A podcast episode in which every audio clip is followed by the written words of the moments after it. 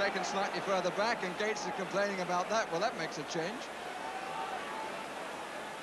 Sheedy again goes for the other side. Brilliant! Absolutely brilliant! and welcome to a brand new podcast dedicated to all things 80s football. A time before the glitz and glamour of the Premier League, when a tackle was a tackle, back passes killed time, and mullets reigned supreme. We'll delve into the footballing archives and look back on the top moments of that decade. There'll also be some music and a look at the headlines that dominated at the time. So sit back, relax, and join us on this 80s football odyssey. Right, welcome to this first episode of the 80s football podcast.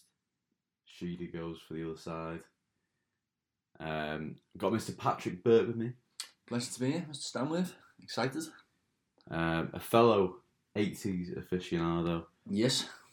Um, you, you like a bit of 80s music, don't you? Yeah, but what, yeah, who, do- who doesn't, to be fair? You know, there's nothing better than uh, Club Tropicana back at the Leadmill when that was uh, when that used to be a Oh, thing. And we used to be able to do things like that. You know, right up there is uh, one of the best nights in Sheffield, but Yeah, we'll be back one day. every or was it every month? Uh, the Uh, Lead Mill would host uh, an 80s night called Club Thursday night, Thursday night, was it? Thursday nights, yeah. Um, I would have been to a couple myself, but Halloween, um, wasn't it? Halloween was Oh, the, uh, yes, the of particular course. highlight. yeah, yeah, yeah. They they they really went to town on the 80s thing. Pushed the boat out that night. Oh, big time. But anyway, how are we?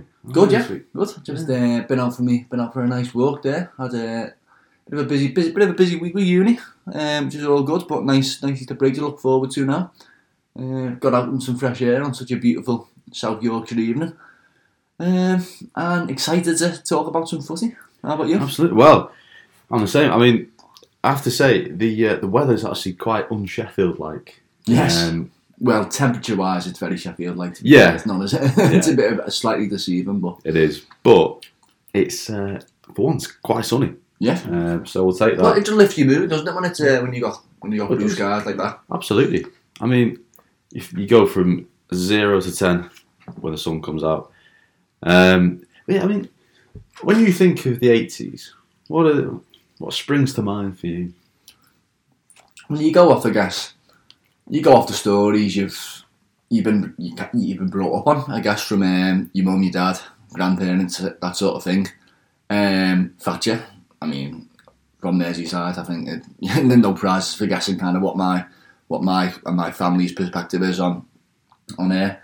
Um, and kind of, I guess, from from more football, but from more football perspective, it's Everton, isn't it? Because obviously they're kind of yeah, people like our dad's generation, for example, they grew up watching that Everton team of the 80s, which was perhaps the greatest team in the club's history, um, perhaps one of the greatest teams in English football history. So, kind of all all those sort of stories, um, kind of a lot, obviously a lot, lot going on um, domestically and internationally uh, in the world of politics and that sort of thing in the 80s. So, it was a it was a busy time to say the least, and it's good to, it's good that we um, we've obviously got the chance to um, to look back on it and provide our perspective because obviously we weren't there, so we can't necessarily provide a contemporary perspective.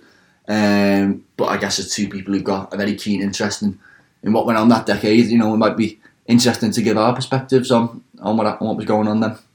Absolutely. I mean, it's such a fascinating decade, and we we both study or have studied history at, um, at university, so um, we've got a decent foundation in history, and we've both covered the Cold War, so we would have looked at the eighties quite in depth at that point. Yeah. But I mean, so if we start right at the start of the decade, um, 1980, there's inflation. Um, Thatcher's first year uh, recession. Uh, it wasn't looking so great, was it? Um, especially in 1981, when uh, obviously we've got the Toxteth riots, we've got the Brixton riots uh, all over the country.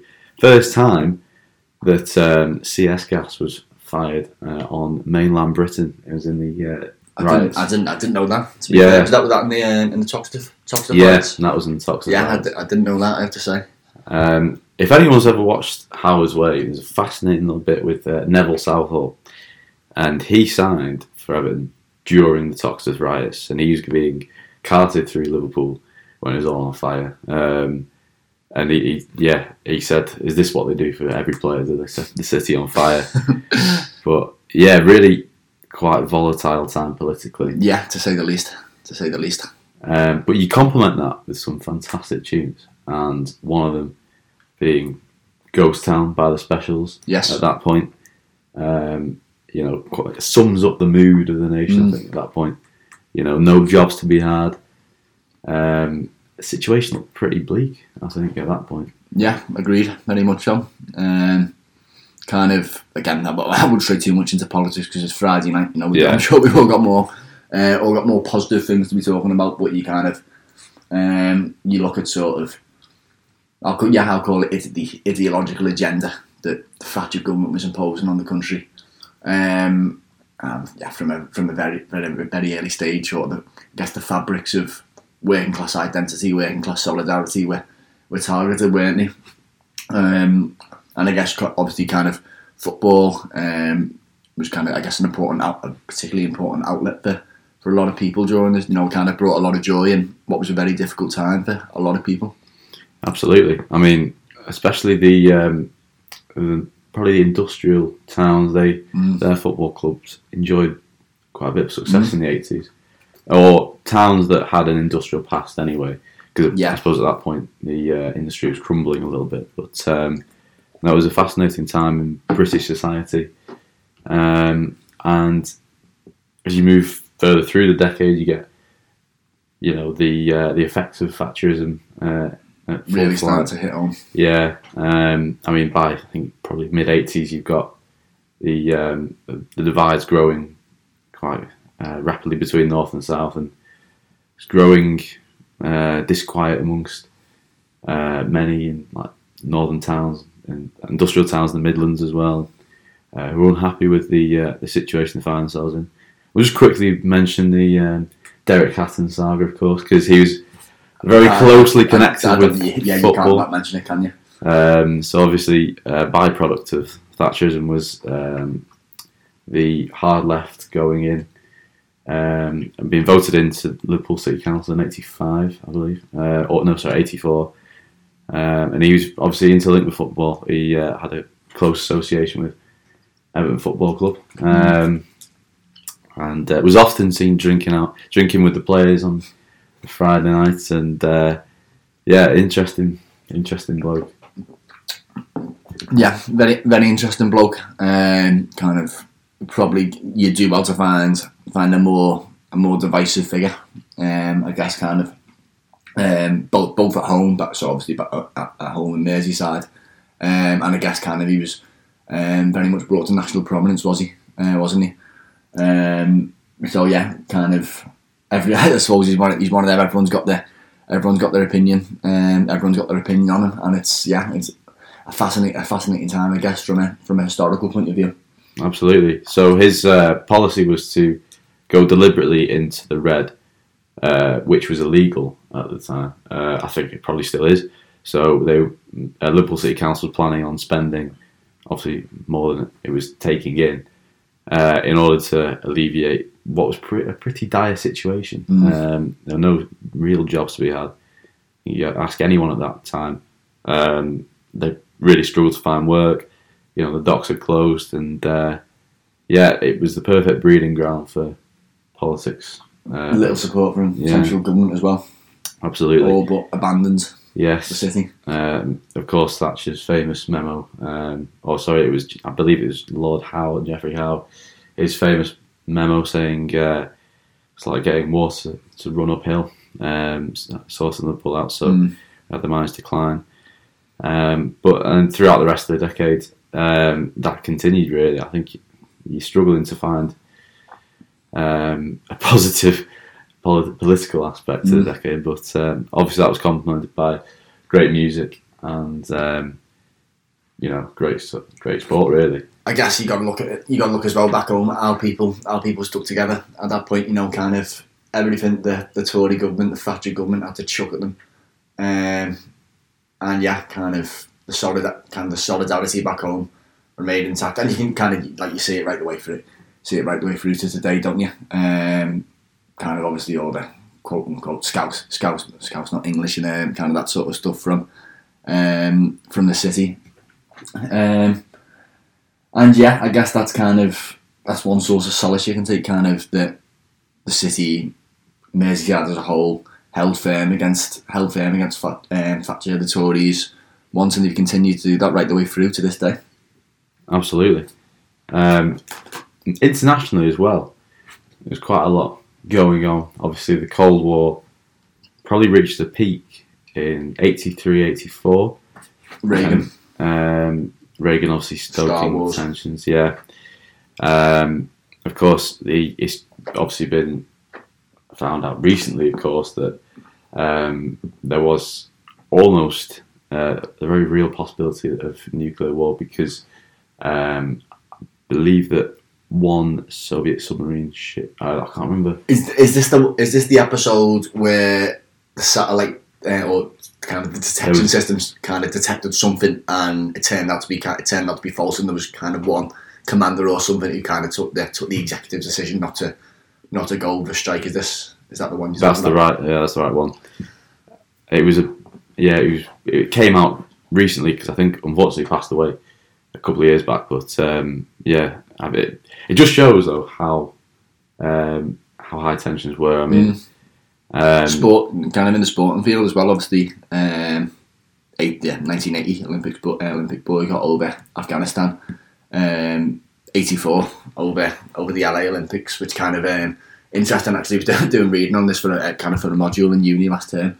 Um, kind of the traditional, um, the traditional take on it is that it's obviously it's kind of a, a revenge act um, for 1980, but kind of like a re- re-evaluation of sort of the evidence um, kind of the inner ins of uh, on the on the Soviet side of things from the time show kind of the, the factors were a lot more a lot more short term um, and bringing that about. But again, it just I guess it shows um, the relevant kind of the relevance of sport to, to so many people's lives and how kind of even conflicts like the Cold War can kind of play out through the field of sport.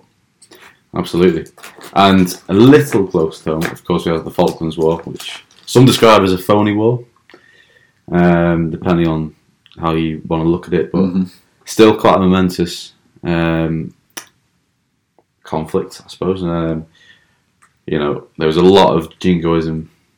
You know, a lot of Yeah, um, tabloids. yeah, and uh, I think a little bit distasteful at points, but um, I think yeah, for more than I think more than a little bit, but I Yeah. that, can be a, a conversation day. Yes, um, but yeah, I think most weeks what we'll do just uh, we'll have a different topic every week, and um, we'll just sort of dissect uh, what the big news of that week was really. So, um, well, sorry, I should say year, um, not week, but um, yeah, we'll basically just have a, quick look first of all at uh, what, the, what was in the news, and then we'll go into um, the actual topic itself, um, just to provide a bit of, bit of context. So, um, so yeah, I mean, moving away from politics and swiftly back onto football.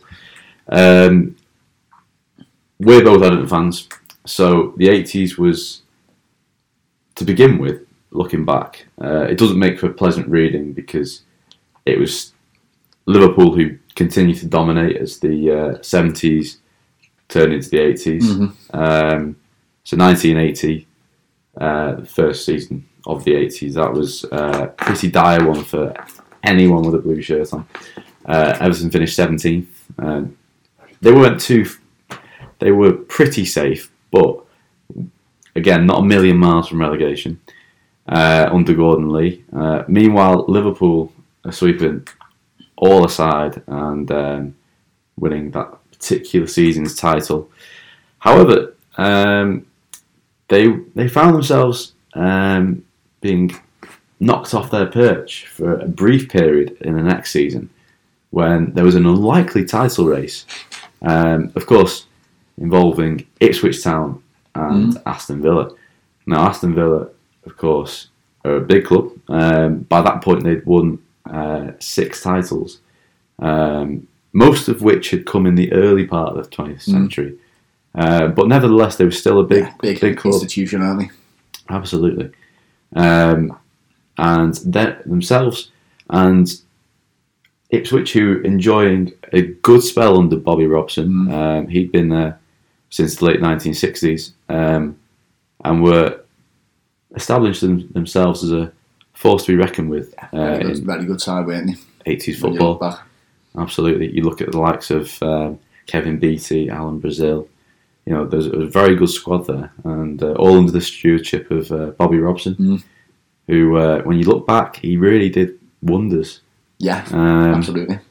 I, I, I can't say there's been a more successful Ipswich manager in history. I think oh, probably um, the only person who comes close is George Burley, um, who was a player, of course, under Robson.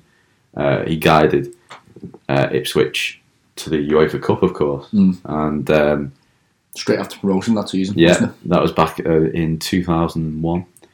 Um, and then in the following season, they obviously played the likes of Inter, um, who at that point had Ronaldo Mhm. um, in their ranks. So, um, but anyway, we digress. Uh, a fantastic side nonetheless, Yeah. and uh, they pushed Villa all the way. But ultimately, uh, Villa won out that season in 1981. Um, fantastic side So again. was that the, that the first one after the war for Villa? First I title believe so. Yeah. Uh, Because they went, no, they went down. They went out, dropped as far as the third tier for a bit in the seventies. Yeah, they? they Um, did. didn't they Villa? So they kind of definitely had a bit of a lull. Um, but kind of yeah, as we said, they are um, one of the, one of the big clubs. I guess um, in the country from the, from the second city, if you want to call it that. yeah. Absolutely. Um, and yeah, you know, obviously, kind of back back on top after after decades of waiting. I mean, that's a it's a great point though that you make uh, because they they really were in the doldrums in the Mm. seventies, and you know when you look at it, when you look at it, it was such a meteoric rise, wasn't it? Mm. Um, so it was remarkable in itself that it took such a short short space of time for them to actually win the first division. Um, Eighty two, Liverpool uh, back on top. Um, again, pushed all the way by Ipswich Town. yeah, Um, we're going away. no, but unfortunately, that was to be their last season challenging at the top, as Bobby Robson left um, to take the England job, um, which sadly marked the uh, beginning of the end for Ipswich's golden period. Um, 83, Liverpool again, dominant. Um, Bob Paisley left at the end of that season and was replaced by Joe Fagan um, who guided Liverpool to a third consecutive First Division in 1984. Um, and at that point, it was difficult to see them being dislodged. Mm. However, Graham Souness, um, he's I wouldn't say Graham Souness is a, is a popular figure uh, on on this table. Um, yeah, I think that's fair to say. but nonetheless, um, kind of have to concede that he was probably quite good. Um, but he seemed to be the catalyst for that Liverpool side, and um, his departure to Sampdoria um, left a bit of a void to be filled. gaping hole in the Yeah. in the midfield, kind of you know a player player that caliber, player that ilk. You know, um, it's hard. It, you know, it's probably um, I think the driving force of any of any good team is its central midfield. You know, you got a really strong base in central midfield. Um, I think that, that that's the that's the driving force behind having having a great having a great team. Um, so yeah, to lose a player, lose a player like um, it's it's a big blow. However, we might think of him and some of the things he says on punditry. yes, um, certain interesting comments, we say, uh, on Sky Sports. Um, but nonetheless, his departure really did uh, leave a massive hole in Liverpool midfield, which they struggled to fill um, in the next season as uh, neighbours from across Stanley Park, um, Everton, stole the title from them um, in 1984-85 season, which is regarded as the club's greatest ever season, without a doubt. yeah, And um, it was nice to certainly knock Liverpool well uh, and, true, well and truly as well. Kind of, Yeah. uh, emphatically in the end. 13 point lead at the top. Um, yeah, just some turnaround, isn't it? It's fantastic. I mean, that Everton side was, uh, as you said earlier, perhaps one of the, the greatest in um, Premier League history. And what we were talking about just just now about the importance of a midfield. I think Everton's success that season, you could you could see that that midfield uh, it was quite phenomenal. You know, in the centre you had the um, you know dogs of war mentality of Mhm. Peter Reid, who could play a bit as well. Um, next to him, you had Paul Bracewell, who was arguably one of the finest footballers, probably one of the most underrated Underrated. I was going to say underrated. Yeah, very underrated. underrated football. There's a video clip of him playing against Sunderland, which is arguably one of the finest performances from Everton that season. Uh, Sunderland at this point, not a bad side, mid-table. Um, comes to Goodison, and uh, Everton ought to get a win just to get there. I think they had a little sticky sp- Yeah. spell, and then they needed that win to get them back on track, Mm. and they certainly did. Um, despite going one 0 down, found themselves um, two one up when Paul Bracewell played an outstanding ball from the halfway line towards almost the corner flag, where Trevor Steven picked up and subsequently finished off. Um, but yeah, that goal in particular highlights the brilliance of Paul Bracewell. Really, Mm. Yeah, absolutely. Um, kind of yeah, no, as you say, kind of the, the midfield. Um, no, that was a midfield that, um, I guess you know, you, talk about the dogs of war. You know, kind of it, it would go to war for each other. Kind of it would back each other up on the pitch. Um, I'm trying to remember the exact clip. There was a clip, wasn't it, of um, of Reidy on how on Howard's way. And were he play? Were he playing Sheffield Wednesday? Yeah, Uh, I can't. I can't. I can't remember the exact specifics of the clip. Um, it was it was Sheffield. but yeah, I Wednesday, think uh, whoever it was, um, was it was it Adrian Heath? Adrian Heath the, got um, yeah. who got done. Um, and well, yeah, kind of. Uh, Re- I think Reidy made sure there was um, Retribution. Retribution, put it that way. Um, you probably yeah, well, you wouldn't get away. You wouldn't get away with it nowadays. But kind of that. Was, I guess that was how it was then, wasn't it? You know, 'cause yeah. That was just. I mean, that, that team as a whole, that was it was a collective, wasn't it? It was um, a, a gang of brothers. You know, I've heard, I've heard, I've heard the term before. Um, kind of, it was a team that was just um, had eleven very good players who they played across the park, and together they just made it just an un- unbelievable, unbelievable blend um, that propelled the club to some amazing success. Absolutely. Unfortunately, the next season, um, the Reds returned uh, to the summit. Sadly, because uh, it all came crashing down for the Blues um, on a difficult night at Oxford, where everything just went wrong. Uh, and from that point on, the, the lads just couldn't find a way to get back on top. And uh, Liverpool stole in and nicked the title and the FA Cup. Was there a controversial game at Chelsea as well, Liverpool? Or am I? Uh, am I want to delve into? I think that's that could be the subject of entire episode. To be honest with you, um, but no, We're I not, think we're not bitter. we're- not at all. Two out of three, that'll do. I, I've just spoiled the next year, sorry. well, as Paddy's gone, uh, he wants to suggest we did see the back off them in '87. Probably not as not a season that's as, as fabled as um, '85. I, I think I think I think it's harsh for not to be not to be deemed up there because kind of after the disappointment of the previous season, um, obviously kind of a few changes in, in playing personnel. Um, I think to yeah to come to come back and win it, um, come back and win it again. You know, it showed, that eight, 85 wasn't wasn't a, wasn't a flash in the pan. You know what I mean? Um, and it showed, that and I think it kind of just underlined, um, it underlined just how good that team was. And you think kind of that's 87 is the last time, of the it's the la- last time won the league. Um, so yeah, I think it's uh, obviously you can't. I mean, there's no doubt 85, 85 was um, the better season, perhaps the best in the club's history. But yeah, I think it's um, kind of yeah, I I agree. They probably do get under um, underplayed in terms of the significance um, in in that era for the club. Definitely. Unfortunately, that would be the last, as you said, last title Everton would win. Um, Liverpool reassumed top spot again in the uh, 88 season, and um, at that point looked pretty unstoppable. Um, you know, they had quite a team. Um, they'd rebuilt. Um, Kenny Dalglish was now um, in the hot seat. Um, and yeah, they were just a dominant force. Mm. Obviously, that season, um, I think I don't think anyone came close to Liverpool really in '88. Um, but um, a bunch of kids from North London um, would steal the title at the last minute from them. Um, so George Graham's Arsenal.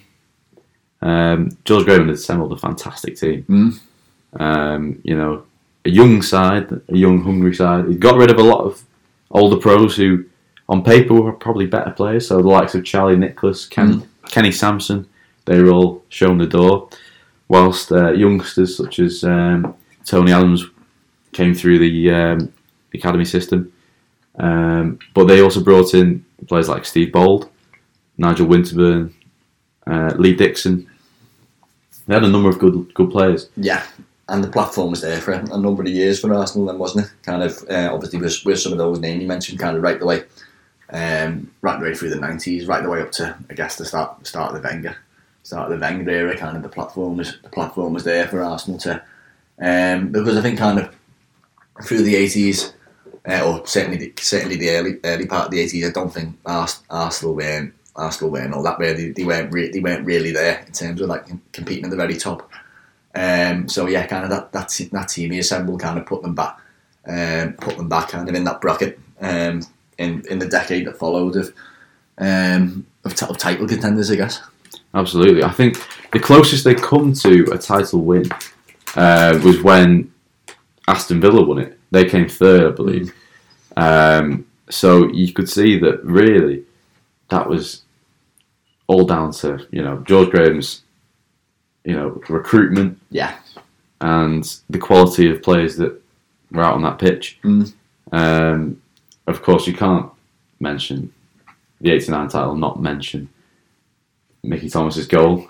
Um, you know, literally the last kick of the ball. just. Um, I think this. I think it's gonna. I think there's gonna be a debate sort of for the rest of our lives now. What was better, Aguero or uh, or Mickey Thomas? But I just think kind of. I mean, you look at some of the some of the stats. Arsenal had absolutely no right to go there and win two 0 Kind of Liverpool's home record was just formidable. No one, no one went. No one went to Anfield and won for year for years. Let alone score two goals. Yeah, let alone score two and not and not concede. So for that team to do it, for that team to do it under the pressure, um, under the pressure of that night, I think it was just yeah incredible and just. I guess you know you, you always say you, you always say oh, you'll never see any, you'll never see anything like that ever again. Um, and then obviously what 20, 25 years later you get another crazy another crazy title decider. Yeah. Uh, obviously, different circumstances. Not like, it's not like the top two going head to head. Um, but still, just just, Absolutely. just amazing, isn't It was it? incredible. I mean, just for context, when you consider the games leading up to that, I think Arsenal bottled the chance to claim it Mhm. uh, when they lost to Wimbledon and then drew to Derby. Um, meanwhile, Liverpool, I think, thrashed a decent West Ham side, Mm, yeah. five 0 um, And psychologically, you must be thinking the, the chance has gone, hasn't it? You know, there's a. You know we're gonna, we know we're gonna have to play some game. Liverpool are gonna have to be off it, and we're probably gonna have to have a bit of luck. Um, you know, to go to go to Anfield and do it.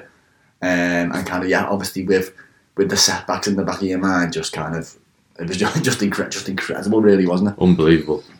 But they did it. Um, John Barnes, famously um, going for goal. That's, that's and the one thing when, whenever you say it back, I just I don't I don't understand it. I honestly, you know, if he goes to if he goes to the corner, for like the game the game's up. I just Yeah. I just I, um, you know, I, I appreciate kind of uh, you know John Barnes, fantastic player. Uh, I guess wanted to wanted to, wanted to crown it off, um, perhaps, but you look at it, you look at it back now, and just What do you think? I mean, unbelievable. Unbelievable.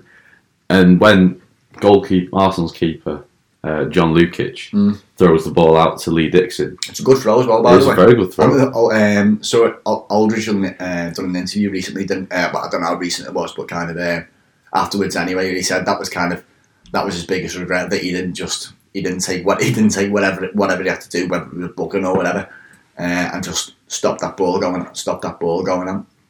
Again, John Aldridge probably isn't again the most popular person at this table, so um, that gives a little bit of pleasure knowing that. Um, not a bad, not a bad striker, but not our favourite. We'll, we'll, we'll say that. Um, but nonetheless, ball gets played by Lee Dixon up to I believe Alan Smith, who does an incredible pivot, plays the ball through to Michael Thomas. I've, been, I've watched the um, '89 documentary, the Arsenal documentary, really good. Uh, definitely would recommend a watch. Um, and he does this incredible pivot, and it get, gets played through to Mickey Thomas, and all the Arsenal players at that time said he, you know, he could have fallen asleep on a washing line. He was so laid back, um, and you could see there's so much composure, Mm. And he'd missed a chance earlier in the Yeah. game. He missed a gilt edge chance. Um, anyway, he just breezes through, and you, I think it's Steve Nicol comes charging in, but just as he's about to make the tackle, Michael Thomas just flicks it into the corner. Yeah, we, wait, kind of waited for um, will it still will have been Grobbelaar, Grobbelaar yes, it would have been. kind of yeah, just um, just kind of wait, kind of try. Obviously, tried to tried to suss him out. Was kind of obviously it was one on one. It was who was gonna who was gonna blink first. Um, and to be fair to Mickey, Mickey Thomas, kind of he, he bided his time and um, Grobbelaar blinked first, and he uh, obviously kind of just just a bit of lift on it was enough to put it into the into the opposite corner from from the way he was going. Absolutely. And of course, you've got to think about the uh, the kits um, from the 80s, some iconic kits Mm. um, that have stood the test of time. Say. Yeah, So you got, of course, uh, you know, Crown Paints um, was a mainstay of Liverpool, Liverpool's kit.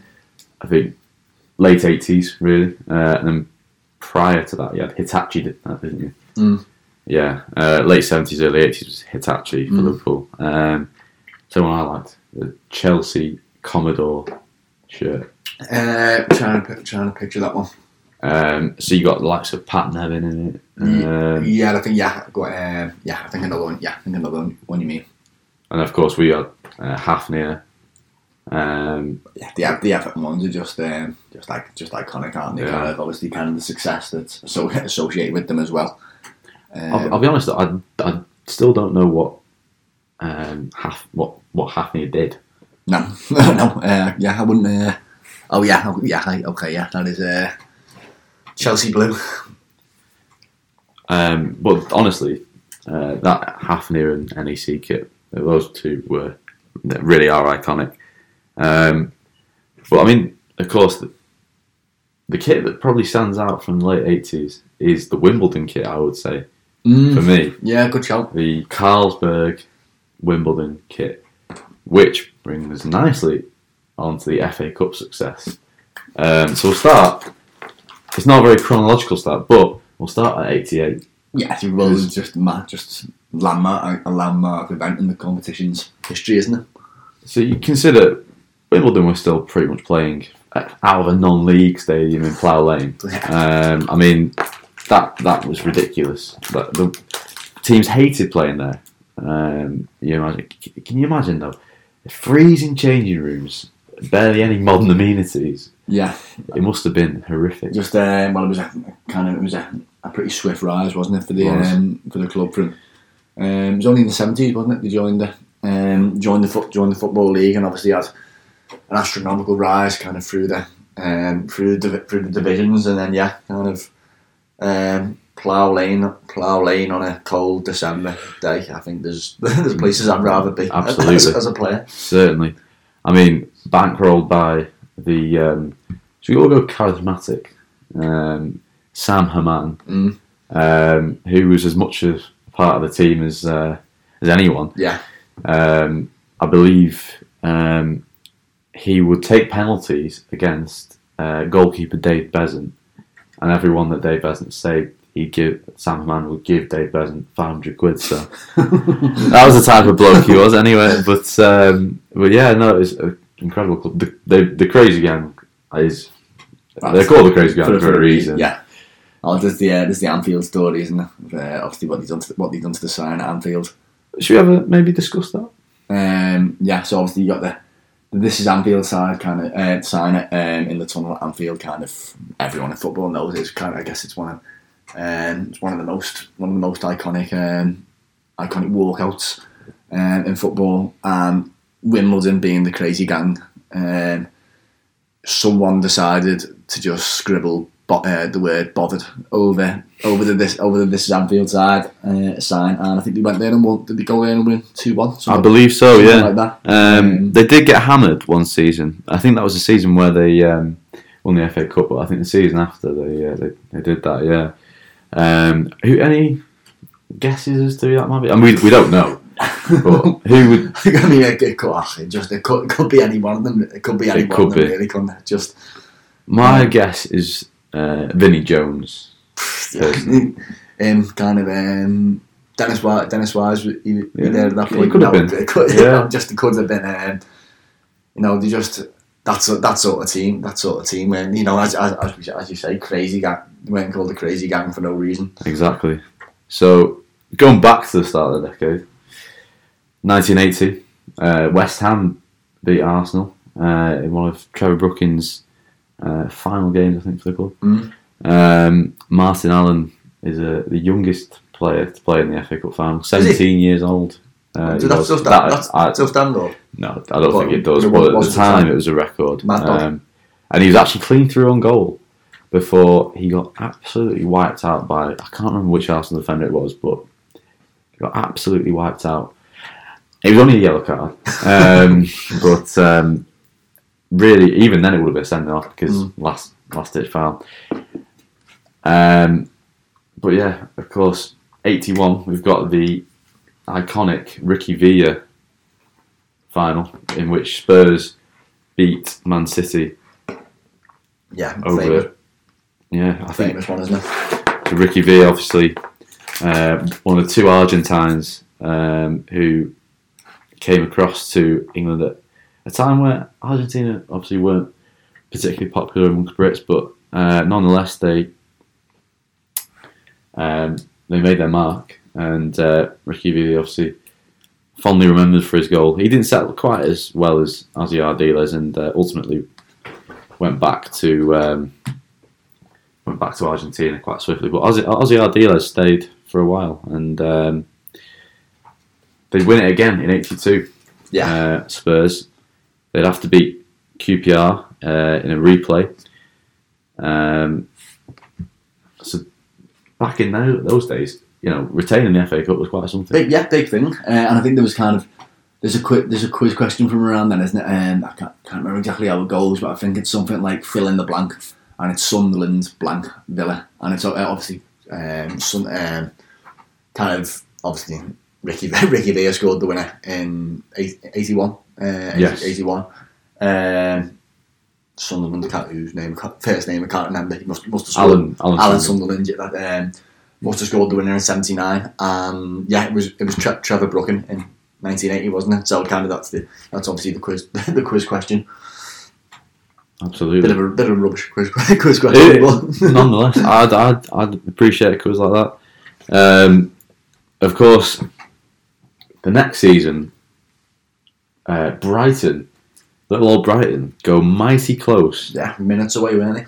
literally minutes away. Um, so obviously, they really should have won the first leg. Peter Jones, I believe, uh, should have scored in extra Yeah. time, um, but sadly, their efforts uh, were in vain because in the next and replay Mm. uh, in the next game, Man United won four 0 um, Brian Robson bagging a brace in that one, um, but they went pretty close. Brian and had a quite quite some run to the final. I think I'm sure we will cover that one, of course, Yeah, in a later episode. 84, the Blues lift the first trophy since 1970. yep, much uh, much needed, much needed, wasn't it? Yeah, um, made Elton John cry before the, before the game um, when he sang "Abide with Me." Uh, the next year wasn't so great though. Um, yeah, lost Yeah. one 0 to Manchester United. just kind of um, yeah, just denied us what you know a a historic treble, historic treble, didn't it? Um, yeah, Norman Norman Whiteside with Norman Whiteside with a, a great, just a just a great goal, a great goal, wasn't it? You know, yeah, he went on to join Everton, of course, in Yeah. the late eighties. I mean, us being on the ale all week, coming back from uh, coming back from Rotterdam, I can't I can't imagine what would have helped. Wasn't conducive Um, to uh, a good game of football, was it? Um, but no, just I mean, I just some. I mean, even, obviously again, I'm sure we'll go on, we'll go into this kind of later on uh, in a, in, a, in another episode. But kind of even the even the run to kind of the final just summed that team up, didn't it? Um, just had quality, never never knew, and it was beating up, kind of all, all that sort of stuff that made that made it such a memorable time. Absolutely. Um, at Goodison. It was. It really was. And the next season, uh, there'll be more Wembley heartache for Everton's. They uh, unfortunately uh, fell to a three-one defeat to Liverpool in the final. Um, you know, marking the end of a pretty disappointing season. You know, Pip to the post so in the close league yet so far. and Pip to the post in the FA Cup. Um, you know, Liverpool, Liverpool's double could have quite easily been Everton's double. Yeah. And um, you know, when you look at the side, Everton, point, yeah. Gary Lineker up front, it was uh, a fantastic side. Um, 87, of course, that was uh, a huge shock. Um, and it was, of course, Coventry City, little old Coventry City, who who beat a very good Spurs side um, at Wembley. Clive Uh, Allen was it the winner? Yes, I believe so. Um, you know, what a story that is. Uh, oh, of course, so Clive Allen um, opened the scoring for Spurs, uh, and then it was a Gary Mabbutt own goal in extra time that eventually won it uh, for the Sky Blues. But a fantastic achievement for the club.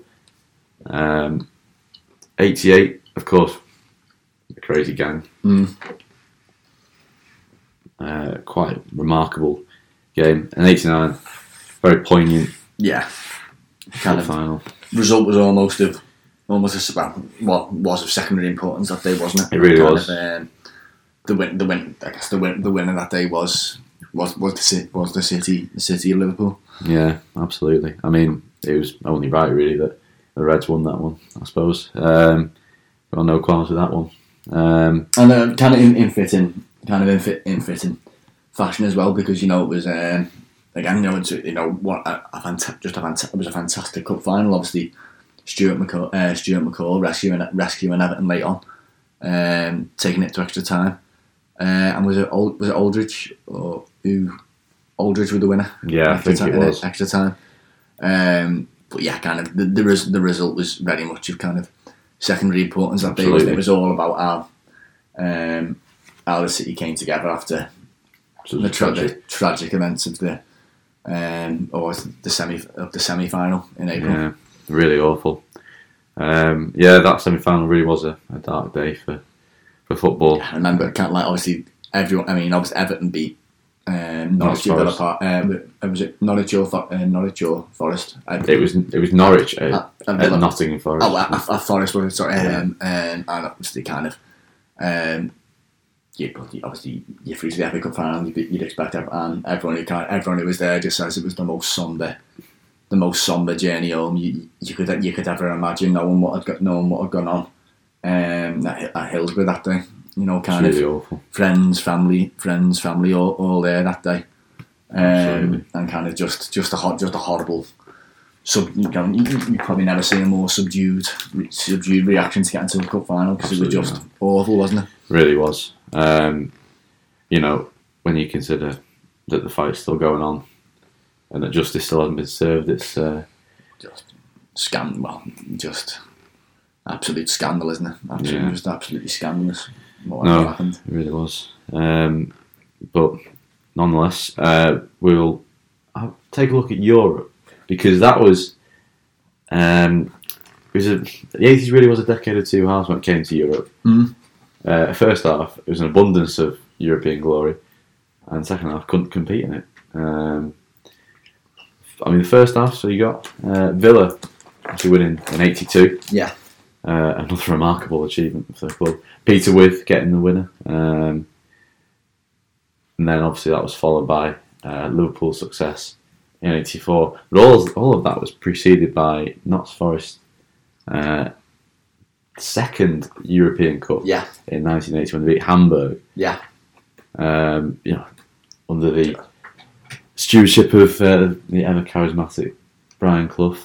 Yeah, that was that, that was just great. Now, kind of, can you like, like you can't you can't imagine a club like um, like sorry for yeah for, for a club to for a club like Forest to come up from come up from the second division, um, obviously win win the first division, um, and go on to win two, win two European cups. I mean, um, it's one of them. You know, you can't you can't even, you can't you can't imagine it happening now, can you? No, Um, so kind of just just an un- unbelie- unbelievable, unbelievable achievement, um, and to, to do it to twice in Europe as well. Uh, like prove, you know, proving it was no no flash in the pan. And did they beat? I made this up. Did they beat? Was that the year they beat Liverpool in the first in the first round, or was I that, think was that the first one? 79, That yeah. was- but I mean, even even then, you know, kind of to, to beat Liverpool in Europe, obviously to to uh, win at the City ground, and then kind of um, you've heard everyone's heard the cliches about Anfield, Anfield on a European, Anfield on a European. I think kind of you do.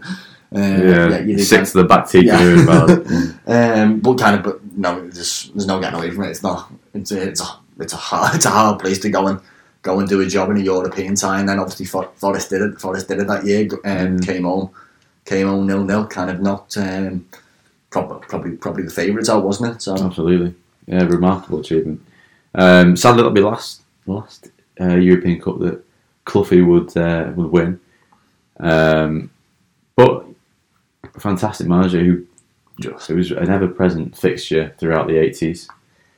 Perhaps a couple of dodgy moments when uh, he punched the fans, of course. yeah. I mean, I've, I mean, um, I read, read, a couple read a couple of um, couple of books on Clough. Just uh, absolutely fascinating, int- intriguing, intriguing character. Fantastic. I mean, I think I listened to John McGovern, who he basically followed around um, from club to club, and he said he'd he wouldn't go for a pint with him, but he would run through brick walls. It Yeah.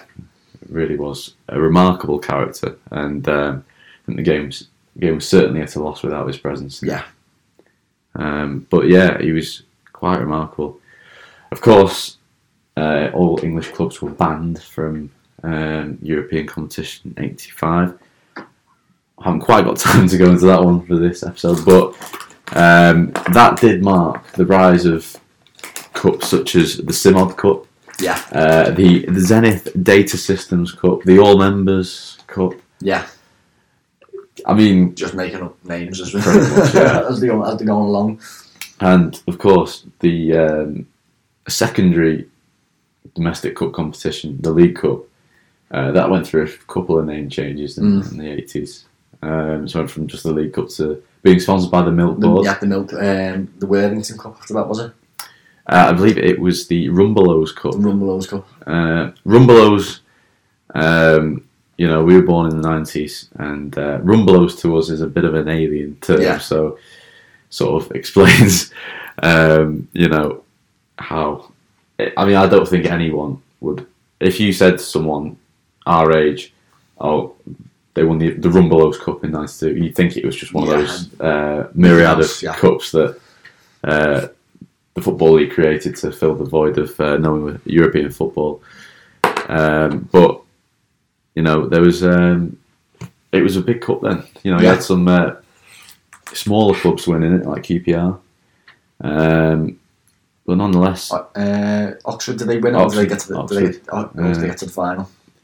I'm sure that they um, they of course they did win it. Um, in '86, beat QPR three 0 um, I mean, they were they were a decent side. Yeah. Um, certainly. Uh, that'll be when um, that'll be when Aldridge was there, won't it?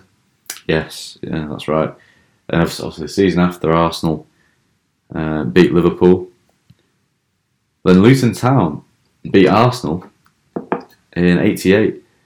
Um, Luton obviously um, had just lost their their manager, uh, David Pleat, who had fired them to glory. He'd gone to Spurs the season prior, but nonetheless, they. Uh, they managed to uh, beat Arsenal on the uh, Um, it was a, day. a horrible place to go by all accounts, wasn't it? Um, as, as an away team, kind of kind of Oh yeah, back I then. imagine it still is. Um, and well, uh, wasn't was there a ban on away? Was there a ban on away fans It might well have been. um, yeah. at some point? Just because something I, I, I don't know the details, but kind of the, there was some sort of kick off at uh, I think they played Millwall in in, in a cup quarter final, um, and that was kind of the, that was kind of the final straw. Uh, Yeah. I'm pretty sure.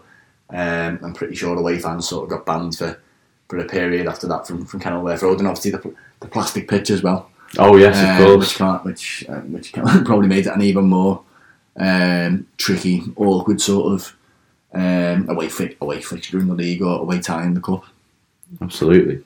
I mean, you consider it that it was a three-two victory over Arsenal that day, um, but incredibly, goalkeeper Andy Dibble won man of the match. Um, So that yes for Luton. So tells you all you need to know. Arsenal had uh, turned the game on its head in the 74th minute when Alan Smith had um, put them ahead after um, certain Brian Stein had opened the scoring for Luton.